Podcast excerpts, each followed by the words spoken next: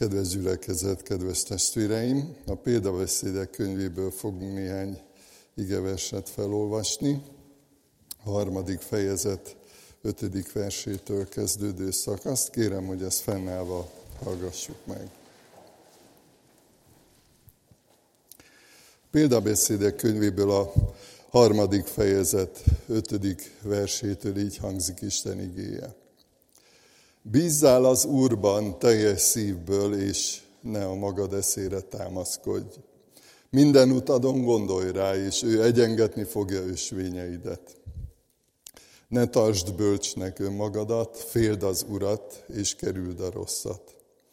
Gyógyulás lesz ez testednek, és felüdülés csontjaidnak.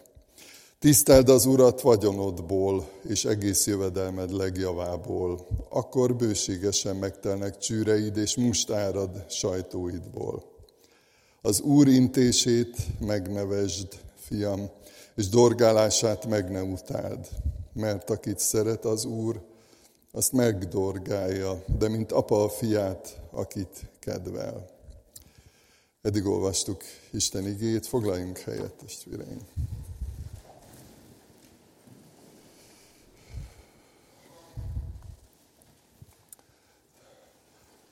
Azt a címet adtam ennek az igének, vagy igéhirdetésnek ma estére, hogy újévi bátorítás, Istenben bíz, vagy bíz Istenben.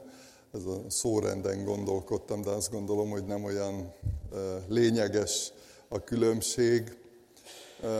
És azt gondolom, hogy nem vagyok egyedül azzal a vágyammal, hogy hogy amikor egy Isten tiszteletre eljövök, amikor egy igét olvasok vagy hallok, akkor mindig az, a, az van a szívemben, hogy olyan jó lenne hazavinni valamit, elvinni valamit, megjegyezni valamit, olyat, ami hatással van rám, ami meghatározza a gondolkozásomat. És hát le, legyen most ez a gondolat.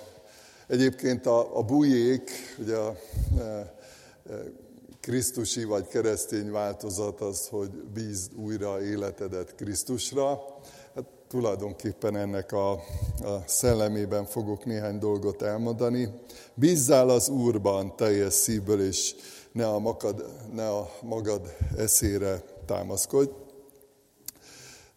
Ma délben vendégeink voltak, úgy alakult, hogy van egy nagyon régi kedves barátunk, aki az Egyesült Államokban él, és a családjával most eljött hozzánk meglátogatni minket, és hát szóba került valahogy a pénz, ugye ez egy egy dolláros, ha jól látom, és hát magyarázták, hogy már mi, milyen régóta tulajdonképpen minden ilyen pénzre, tehát minden amerikai dollár, vagy azt hiszem az Egyesült Államokban található dollárra rányomtatják ezt a mondatot. Most angolul nem vállalom, hogy kimondom, aki tudja, az magában kimondhatja, vagy elolvashatja, de a, a magyar jelentése így is lehet mondani, mi Istenben bízunk, vagy egyszerűen, hogyha a mi névmást kihagyjuk, akkor Istenben bízunk. És nyilván nem szeretnék itt semmiféle gazdasági vagy politikai irányba elmozdulni, hogy most hát akkor jelente ez valamit, hogy egy, egy pénzjegyre vagy egy bank, bankóra rá, rányomtatták ezt. Mégis azt gondolom, hogy van egy olyan üzenete ennek, hogy hogy akik ezt valamikor eldöntötték, hogy, hogy ezen túl rányomtatják, akkor ezzel az volt az egyik céljuk, hogy hát amikor valaki a, megfogja, a kezébe fogja, vagy esetleg fizet vele, vagy megkapja először is, mint fizetést, vagy éppen egy üzletben kifizeti vele azt, amit vásárolt, vagy éppen a pénztáros, aki átveszi, ugye kez, kezébe kerül ez a bankjegy, és hát ezzel a mondattal találkozik rendszeresen és gyakran, bár most már a, a bankkártyák, a hitelkártyák korszakában ez már egy kicsit alábbhagyott, ugye a készpénz forgalom, De az a lényeg, hogy emlékeztetni akarták önmagukat is arra, és mindenkit, akinek a kezébe kerül ez a bankjegy, hogy, hogy ne ebben bíz. Ne elsősorban a pénzben bíz, hanem Istenben bíz. És ez egyfajta, mondhatjuk azt, hogy hitvallás is, ez sajnos nem azt jelenti, hogy mindenki, aki a kezébe fog egy ilyen bankjegyet, az keresztény. Jó lenne. Sajnos nem ezt jelenti, de, de azt jelenti, hogy, hogy van egy üzenet, ami még ilyen formában a, a bankjegyen is rajta van. A következő gondolat még mindig a bizalommal kapcsolatban, hogy, hogy Istenben bíz. Egyszer egy barátom beszélt arról, hogy mit jelent igazán a bizalom, vagy hogy mikor, milyen helyzetben, vagy éppen kiben bízunk. És hát most kicsit képzeljük el, lehet, hogy itt már a legtöbben utaztatok repülővel, és ugye amikor a váróteremből elindulunk, akkor kimegyünk oda repülő mellé, vagy kivisznek egy busszal, ez most nem fontos, de lényeg az, hogy hát egyszer csak elénk kerül a repülő, amibe utazni fogunk, és hát általában úgy van, vagy hát szinte mindig, hogy, hogy hát jó állapotban van, szép rendben, rendben van a repülő, és hát képzeljük el, ha mondjuk egy ilyen repülőt látnánk, hogy azt mondják, hogy kérem, tessék felszállni, és majd ezzel fogunk utazni, akkor mennyien mernénk felszállni. Én nem, hiszem, hogy felmernék rászállni, mert hát ebben azért van némi kockázat, hogy, hogy még lehet, hogy fel tudsz szállni, de már le nem biztos, vagy kicsit gyorsabban a kelleténél. Ahhoz, hogy a bizalom megszülessen, illetve megerősödjön és megmaradjon bennünk, ahhoz abban, akiben bízunk, vagy annak, akiben bízunk, vagy amiben bízunk, annak megbízhatónak kell lenni. Az Istenbe vetett bizalmunknak mi az alapja? Mi, miért merjük azt mondani, hogy Istenben bíz? hozzá szoktuk azt is tenni tapasztalatból is, hogy hát nem fogsz csalódni, hogyha Istenben bízol. Ugye Isten személye a bizalmunknak az alapja. Isten hatalma, mindenhatósága, önmagunkat is, egymást is emlékeztetjük arra, hogy, hogy Isten mindenható, amit az Úr Jézus is mondott, ami embereknek lehetetlen, az Istennek lehetséges vagy éppen a jelleme, hogy soha nem kell attól félnünk, hogy, hogy Isten becsap minket, vagy félrevezet, vagy félretájékoztat. Az igazság, a valóság, amit kimond, az úgy van, és ahhoz igazodhatunk. Tehát, hogy van egy ilyen bizalom. Emlékszem arra, hogy egyszer egy jegyes oktatás során a, ez egy régi történet, de hát ma is lehetne. A mennyasszony külön felhívott, és elmondta, hogy hát nagy bajba van, mert rájött, hogy a vőlegénye hazudik neki. Nem mond igazat, és hát hogy ő így nem nagyon mer hozzá menni feleségül, mert hogy nem mondott neki igazat, rájött erre, és hát hogy bízom meg benne? Hát most akkor másban is. És megtörtént aztán köztük én ebbe a történetbe így közvetlenül utána már nem voltam benne, de megtörtént a beszélgetés, a szembesülés, meg a szembesítés, kiderült az igazság, meg kiderült a hazugság, hogy, hogy mi történt. A vőlegény bocsánatot kért, rendezték a, a kapcsolatot, aztán megtörtént az esküvő is, és azóta is, hála Istennek, jól vannak. De nekem nagyon megrendítő volt szembesülni azzal, amikor valaki elveszíti a bizalmát. Amikor sír, és azt mondja, hogy nem tudok, szeretnék, de nem tudok megbízni benne. Na most az Istennel való közösségben ez egy nagyon bátorító valóság, hogy nem kell attól félni, hogy, hogy Isten becsap, vagy nem mond igazat. Vagy éppen a, a szeretete, a szeretetének a bizonyítéka. Valaki azt mondta egyszer, hogy Isten szeretetének a bizonyítéka ott van a Golgotai kereszten, és az nem változott 2000 év óta, és nem változik ma sem. Éppen ezért bízhatunk benne, éppen ezért bárkinek mondhatjuk, akivel erről beszélgetünk, hogy, hogy Isten szeret, és bebizonyította azzal, hogy elküldte az ő fiát, az Úr Jézus Krisztust erre a földre, és fontos vagy neki, ezért történt ez. Megbízható, akiben bízhatsz, vagy éppen a hűsége. Ha mi hűtlenkedünk, ő akkor is hű marad, azt ígéri Isten az igé által. Vagy éppen a tökéletessége, a hibátlansága, vagy mondhatnánk az ígéretet, milyen sokszor jelentett nekünk erőforrást, vagy a bizalmunknak táplálékot az, hogy, hogy Isten nagyszerű ígéreteket adott nekünk. A bizalomnak két alkotó eleme vagy alkotó része van. Az egyik, amit így mondhatnánk, hogy az, az ösztönös képesség. Tehát, hogy képesek vagyunk bízni, vagy megbízni egymásban, éppen ezért Istenben is. Gondoljunk arra az ösztönös kapcsolatra, hogy mondjuk egy piciny újszülött, ahogy megbízik, vagy akár később is a, a csecsemő megbízik a, az édesanyjában, ahogy az ölébe veszi, vagy éppen az édesapjában, mert van köztük egy olyan szoros, egy olyan közeli kapcsolat, amiben megnyugszik, biztonságban érzi magát, és néha még később is van olyan, aki mondjuk olyan gyermek itt a gyülekezetben is, ezt érdekes megfigyelni néha egy családon belül is, hogy, hogy van olyan kisgyerek, aki rohan, és a nyakunkba borul, és megölel, és megszeretget, és van olyan, aki meg messziről elkerül, ugyanúgy viselkedünk vele, meg ugyanúgy szeretjük.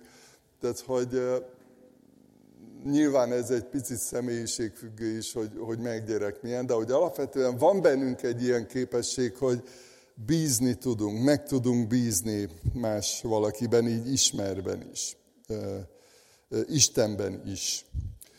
A, a bizalomnak egy másik alkotó eleme a, a döntés hogy vannak olyan kérdéses élethelyzetek, és itt, hogyha most előre tekintünk a következő esztendőre, akkor ez azt gondolom, hogy egy nagyon izgalmas kérdés, hogy mi fog történni, nem tudjuk előre pontosan, vannak terveink, tervezni is kell, megfogalmazni a céljainkat, dolgozni érte, hogy elérjük, de hogy igazából nem látjuk előre, de, de lesznek döntéshelyzetek, abban biztosak lehetünk. Amikor mondjuk munkahelyet keresünk, vagy a munka, vagy a munkával kapcsolatos kérdésben döntést kell hoznunk. Beadsz mondjuk két-három helyre egy, egy pályázatot, vagy a pályázatodat, és, és akkor utána lehet, hogy választani, dönteni kell. Vagy eszembe jutott szintén ez is egy, egy régi esemény, egy, kedves testvérnőm mondta el, hogy 43 éves volt, amikor a negyedik gyermekével terhes lett, és hát elment a soros orvosi vizsgálatokra, vagy a szükséges orvosi vizsgálatokra, és hát, azt mondták neki, hogy, hogy úgy tűnik a, a vizsgálatok eredményeiből, hogy, hogy nem lesz egészséges a gyermek, és hogy azt azt javasolják, hogy vetesse el a gyermeket. Ő egy nagyon mélyen hívő néni volt, vagy testvérnő, és azt mondta, hogy ő ezt végig gondolta már, mire odaért a, a vizsgálatra, és hozott egy olyan döntést, hogy, hogy ő akkor is vállalja. Bízik Istenben, ha egészséges lesz a gyermek, akkor örül neki, nyilván, és megpróbálja felnevelni, úgyis, hogy 43 éves elmúlt, amikor megszületik a gyermek. Ha, ha beteg lesz, akkor is vállalja, mert hogy, hogy ő Istenben bízik. És hát megszületett aztán a, a gyermek, egészséges, és, és jó, jól van a mai napig, most már neki is családja van.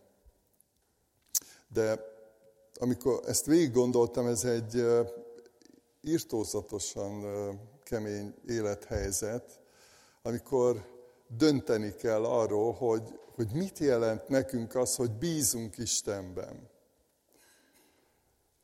Hogy akkor is, hogyha nem tudjuk, hogy mi várható, nem tudjuk előre, de azt mondjuk, hogy bármi lesz, én bízom Istenben.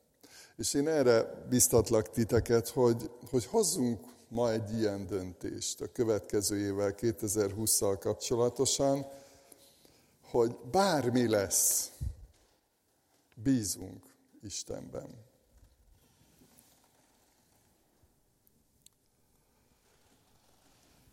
Minden utadon gondolj rá, és ő egyengetni fogja ösvényeidet. Mindig Isten jelenlétében vagyunk, ugye a hitünkben, a hitvallásunkban ez is benne van, hogy Isten mindenütt jelen való, de ennél többre tanít az ige. Nem csak arról van szó, hogy legyen egyfajta tudásunk, vagy ismeretünk, vagy hitvallásunk arról, hogy Isten mindenütt jelen való, hanem hogy legyen kapcsolat köztünk, a mindenható Isten is, és köztünk folyamatosan, amire a bevezetőben is utaltam, azt írja Pál Apostol, hogy szüntelenül imádkozzatok.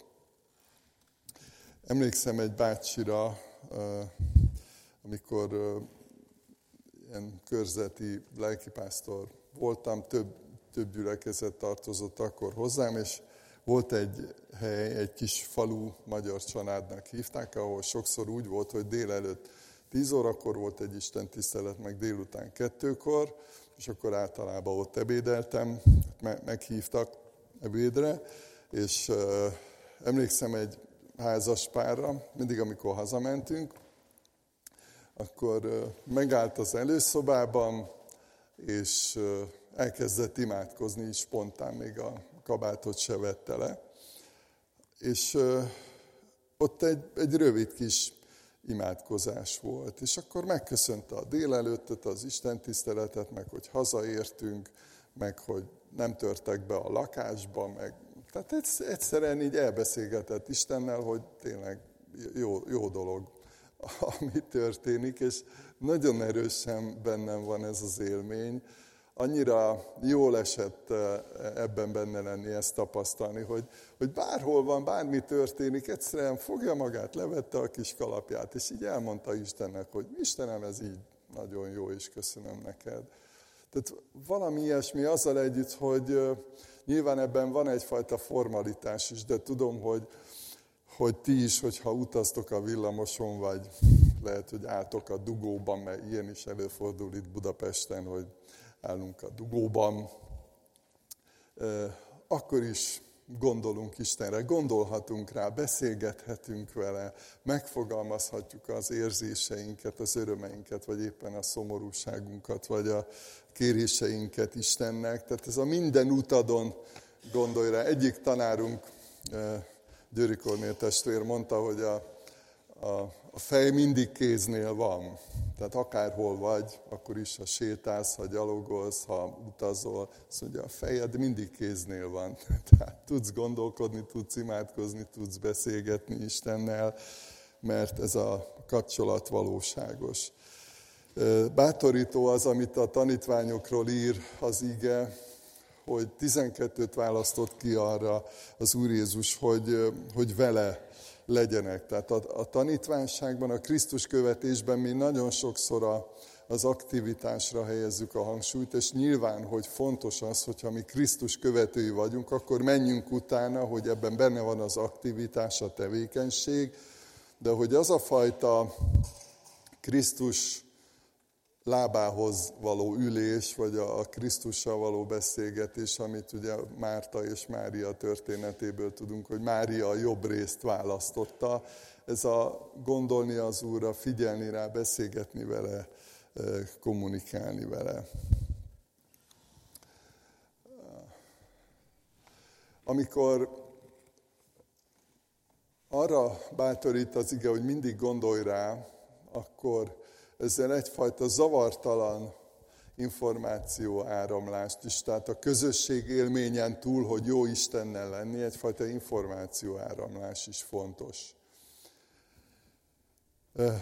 Na, nagyon érdekes az a világ, amiben élünk, hogy, hogy lehet, hogy jártatok már úgy, hogy véletlenül otthon felejtettétek a telefont, és hát nagyon kellemetlen tud lenni, esetleg különösen akkor, hogyha esetleg vártok egy telefont, egy hívást, egy üzenetet, egy választ a banktól, vagy egy munkahelytől, vagy teljesen mindegy, most az élethelyzettől ez teljesen független, de hogy, hogy egyszerűen kényelmetlen, tehát már kényelmetlen érezzük magunkat, hogy ha, ha nincs nálunk a telefon vagy a számítógép, és nem, nem tudjuk fogadni az üzeneteket, mert hát nem jön máshogy.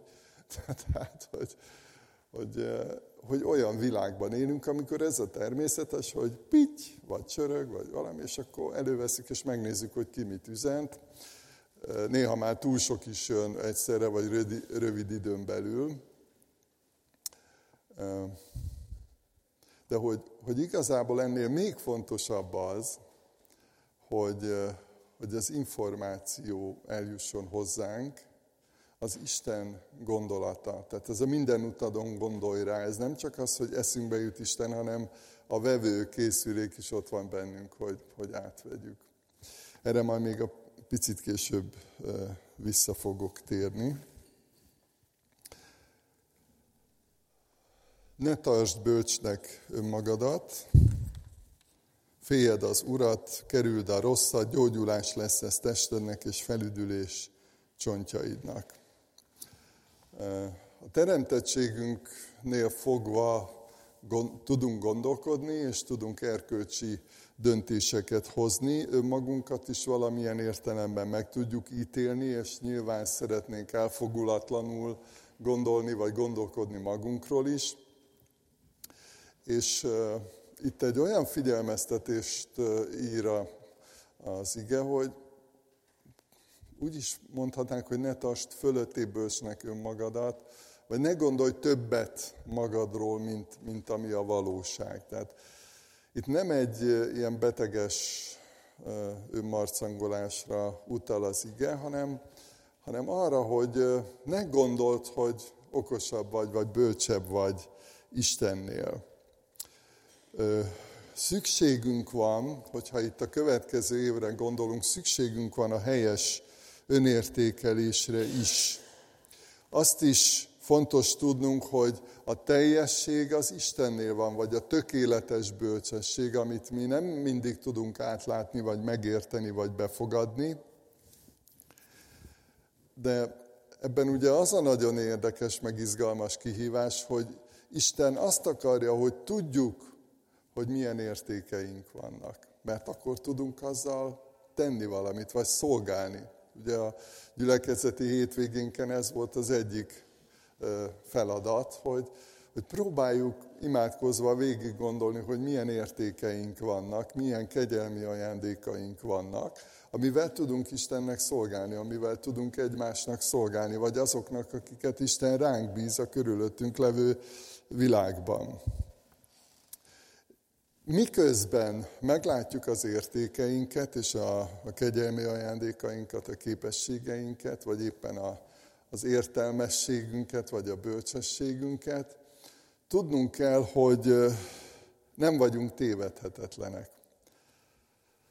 Az ember egyik nagy tévedése, hogy vannak, tehát vannak olyan emberek, akik azt hiszik, hogy létezik tévedhetetlen ember, pedig nincs nincs tévedhetetlen ember. Éppen ezért, mivel Istenhez képest mindannyian tévedhetünk, mind, mindannyian az ő bölcsességéhez képest, az ő teljességéhez képest korlátozottak vagyunk, és képtelenek vagyunk a teljességet úgy átgondolni, ahogy ő, ő látja.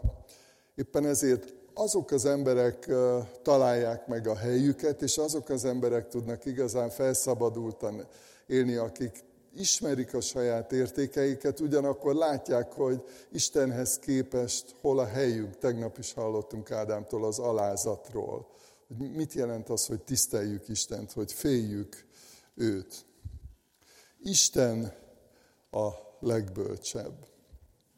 Nagyon érdekes, ahogy az ige ehhez a gondolathoz hozzákapcsolja az egészség kérdését. Azt mondja, hogy ha, ha helyesen gondolkodsz önmagadról, akkor meggyógyulsz. És ezt, hogyha visszafordítjuk, akkor egy, egy nagyon megdöbbentő felismerés van benne, hogy, hogy lehet, hogy sokszor azért betegeskedünk lelkileg is, és nyilván a, a lelkünkben zajló folyamatoknak vannak sokszor fizikai következményei is, azért, mert nem ismerjük igazán Istent. És nem ismerjük igazán önmagunkat. És hogy nem Isten szemével látjuk önmagunkat. Azt mondja itt az ige, hogy hát gyógyulás lesz a testednek, felüdülés csontjainak. Tehát hogy egyszerűen felszabadulsz, megnyugszol, megváltozik valami, hogyha helyére kerül a, az Istennel való közösséged, ahogy Istenről gondolkodsz, és ahogy, ahogy önmagadról gondolkodsz.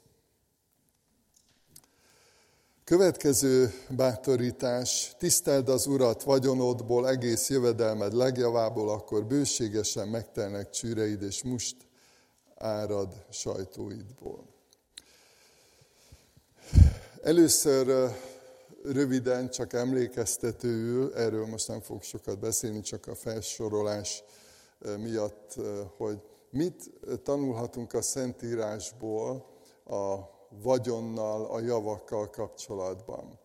Egyrészt azt írja az, hogy minden Istené, az erdő, a mező, az állatok, az egész teremtett világ az övé ő a, a birtokosa, ő a tulajdonosa. Ami értékünk van, meg amilyen érték létezik ebben a, a földi életben, mindent ő adott. Ezt Pál úgy kérdezi, hogy mit van, amit nem úgy kaptál volna. Tehát ő a, az értékeknek, az ajándékoknak a, a forrása. És a harmadik elv, amit így tanulhatunk a Szentírásban, hogy minden döntés, minden, mondhatjuk így, költés, eh, hogy pénzt adsz ki valamire, eh, valamilyen lelki irányultságot is mutat. Hogy eh, mi a fontos nekünk. És ezzel nyilván mérhetjük is magunkat is, de itt megint nem az a célja Istennek, hogy egy ilyen beteges önmarcangolásba kergessen minket, hanem egyszerűen ezt bölcsen lássuk át, hogy azzal együtt, hogy minden Istené, minden Isten ajándéka, minden értéknek ő a forrása, ahogy mi bánunk ezekkel az értékekkel, a tőle ajándékba kapott értékekkel, az jelzi, hogy milyen a szívünk, hogy milyenek vagyunk valójában. Egy igét szeretnék ehhez kapcsolatban, a, a szemlélettel kapcsolatban mondani, hogy ha így az adakozásról van szó, akkor mindig eszembe jutnak a macedón testvérek. A második korintus levélben olvasunk róluk, és azt írja róluk Pálapostól, hogy erejük szerint, sőt erejükön felül önként adakoztak, először önmagukat adták az Úrnak, és aztán nekünk az Isten akaratából.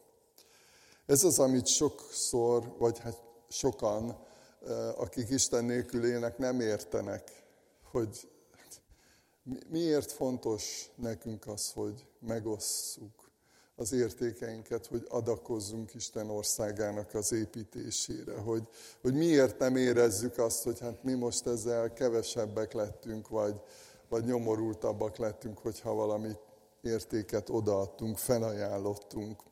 Azért, mert hogy nem ismerik ennek a titkát, hogy, hogy az adokozás az nem azzal kezdődik, hogy benyúlok a pénztárcámba és beleteszek valamit a persejbe, hanem azt írja Pál, hogy először önmagukat adták az Úrnak. Uram, a tied vagyok, magamat.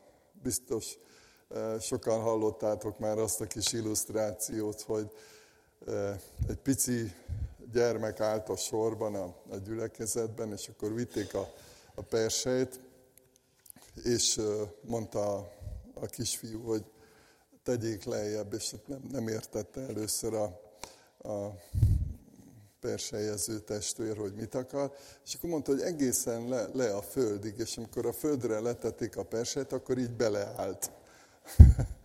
és nyilván kicsit nehéz volt felemelni, de, de hogy, hogy igazából ezzel szemléltette, jelezte azt, hogy, hogy erről van szó igazából, hogy önmagukat adták az Úrnak. Még ehhez kapcsolódva eh,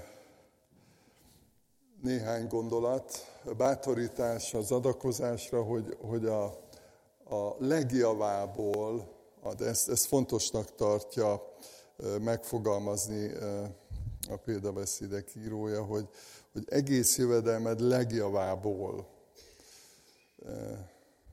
Nagyon sokszor van ilyen kísértésünk, hogy, hogy hát valamit oda vetünk, vagy oda teszünk, vagy hát ami marad, vagy ami különösen a, az ilyen ruhagyűjtéseknél borzasztó nehéz ezt kezelni, hogy, hogy van, aki egyszerűen a lomtalanítást gondolja ebben.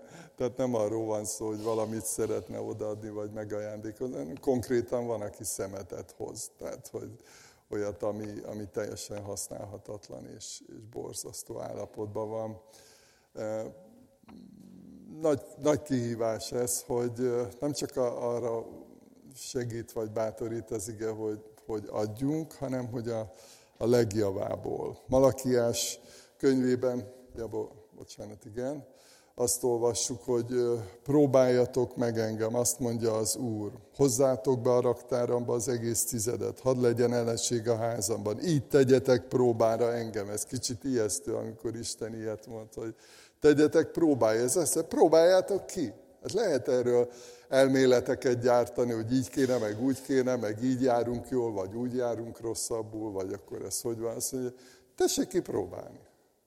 Próbáld meg meg fogod látni, hogy mi lesz az eredménye, mi lesz a, következménye ennek.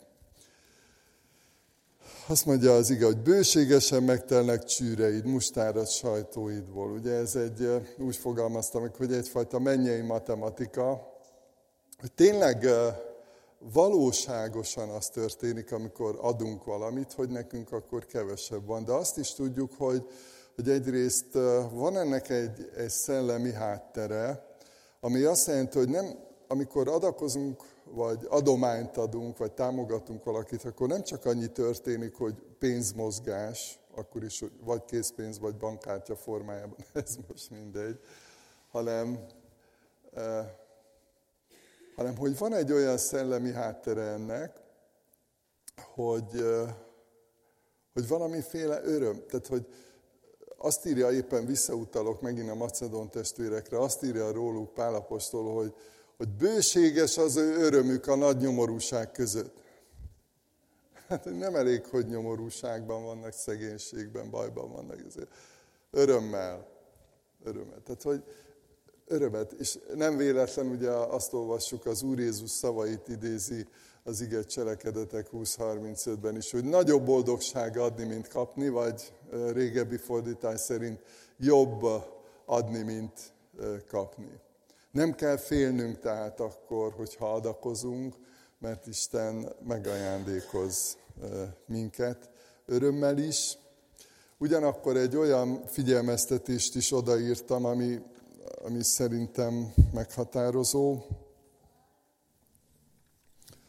hogy a társadalmi-gazdasági változások azért érinthetnek minket is. Tehát önmagában az, hogy valaki keresztény, hogy hívő, az nem, nem azt jelenti, hogy, hogyha van mondjuk egy infláció, akkor a, a hívőkre az nem érvényes, vagy nem hat rájuk, vagy őket nem érinti. Ennek a leg, egyik legmegrázóbb példája, amit közelről láthattunk, itt a jugoszláviai háború idején, akkor éppen Szegeden laktunk, és nagyon megrendítő volt látni azt, hogy néhány hónap alatt gyakorlatilag jó módú, jól kereső emberek szegényedtek el, de hogy tömegével, tehát nem, nem úgy volt, hogy most akkor egy-kettő, hanem milliók, sok, sok ember. És, és nagyon sok hívő barátunk is. És na, azt is persze érdekes volt látni, hogy éppen ebben a nyomorúságos időben született például a Csantavéri gyülekezet, ami a mai napig működik, és él, és fejlődik, és szolgál. Tehát, hogy Isten munkája folytatódott, de hogy, hogy átélték az Isten hívő emberek is azt, hogy nem csak a szomszédjának nem lett állása, hanem neki sem. Nem, hogy csak neki voltak megélhetési problémái, hanem a, a hívő embereknek sem. Tehát, hogy nagyon messzire vezet, mert itt az, hogy miért ide születtünk, miért nem Afrikába, vagy miért nem Ázsiába. Szóval sok kérdés mentén el lehetne itt menni, vagy folytatni, de igazából arra szeretnélek bátorítani titeket, hogy bízunk Istenben, és ezt a bizalmat, ja, ez, ez már más, igen. Itt valami összekeveredett. Igen, nem baj. Szóval Bízunk Istenben. A következő, igen, akkor a fősőt, itt az alsó részt, akkor azt ne nézzük. Tehát 11. 12. vers az úrintését megnevest, fiam, dorgálását meg ne utáld, mert akit szeret az Úr, azt megdorgálja, de mint apa a fiát, akit kedvel. Fogad szívesen a helyreigazítást, így is fordíthatnánk, vagy mondhatnánk ezt az ígét. Önérzetesek vagyunk, és még akkor is, ha tudjuk, hogy vannak hibáink, és nem mindent csinálunk jól, rosszul esik, ha ránk szólnak. Rosszul esik, ha helyreigazítanak, rosszul esik, ha szembesítenek azzal, hogy valamit elrontottunk, vagy éppen ahogy viselkedünk, vagy, vagy a jellemünket érintve is. Tehát, hogy, hogy nem esik jól, ha szembesítenek a gyengeségeinkkel. De ez az ige arra utal, hogy nevesd meg az Úr intését.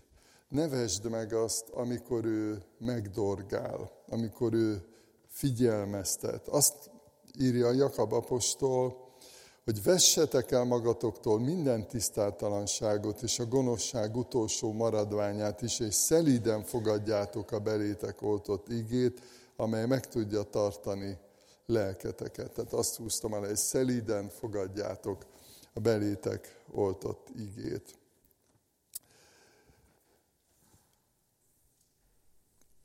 Amikor az Úr Jézus szolgálatára gondolunk, akkor nagyon sok szépet láthatunk, ahogy megtértek az emberek, ahogy megelégítette őket, jól lakatta őket sok ember, sok éhező volt körülötte enni, adott nekik, ahogy meggyógyította a betegeiket, és nagyon szeretjük ezeket a történeteket, ezeket a az eseményeket olvasni, mert annyira bátorító, úgy felemel minket, megerősít, és a hitünket is, a meggyőződésünket is, is megerősíti. És hát nyilván kellemetlen lehet olvasni mondjuk olyan igéket, amikor azt mondja az ige, hogy sokan el, elhagyták Jézust a, a tanítványai közül. Voltak olyanok, akiknek nem tetszett az, amit Jézus mondott. Szeretnék egy szakaszt felolvasni János evangéliumából, a hatodik fejezetből. Tanítványai közül sokan, amikor ezt hallották, így szóltak. Kemény beszéd ez, kihallgathatja őt. Mivel pedig Jézus magától is tudta, hogy ezért zúgolódnak tanítványai, így szólt hozzájuk. Ez megbotránkoztat titeket. Hát ha majd meglátjátok az emberfiát felmenni oda, ahol ez előzőleg volt, a lélek az, aki életre kelt, a test nem használ semmit. Azok a beszédek, amelyeket én mondtam nektek, lélek és élet. De vannak köztetek néhányan, akik nem hisznek. Mert Jézus kezdettől fogva tudta, kik azok, akik nem hisznek, és ki az, aki el fogja őt árulni. És így folytatta. Ezért mondtam nektek, hogy senki sem jöhet én hozzám, ha nem az atya adta meg ezt neki. Ettől fogva tanítványai közül sokan visszavonultak, és nem jártak vele többé.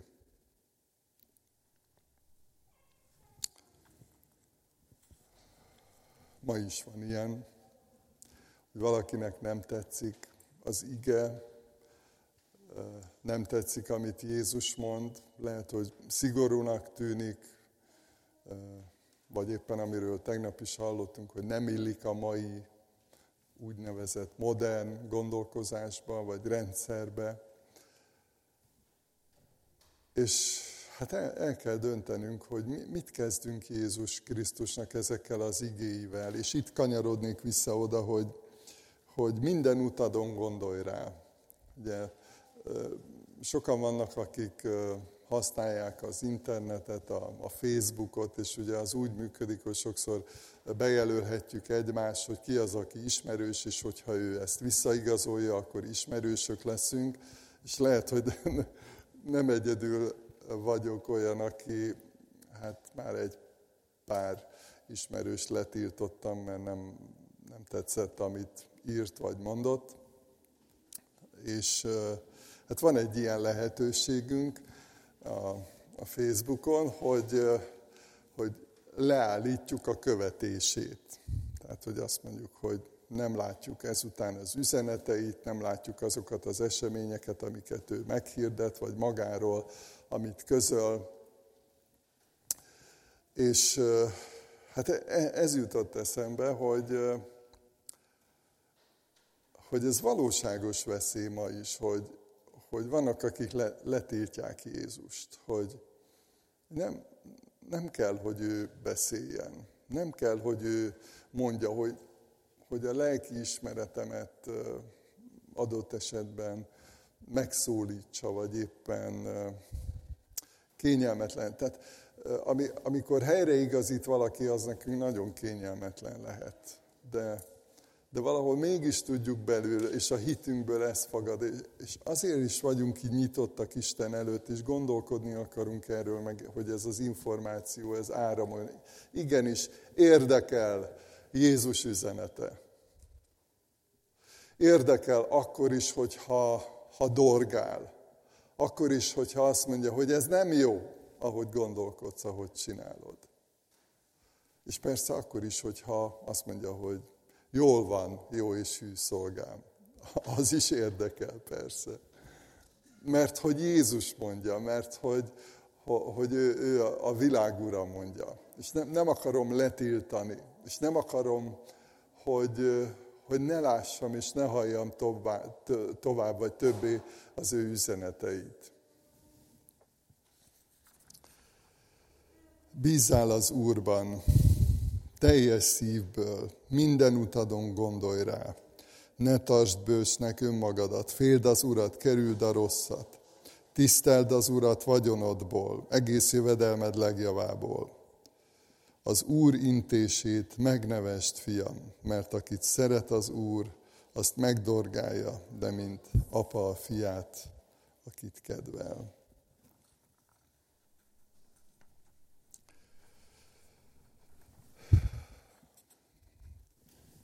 Induljunk el ezzel a bátorító gondolattal, hogy bízunk Istenben a következő évben.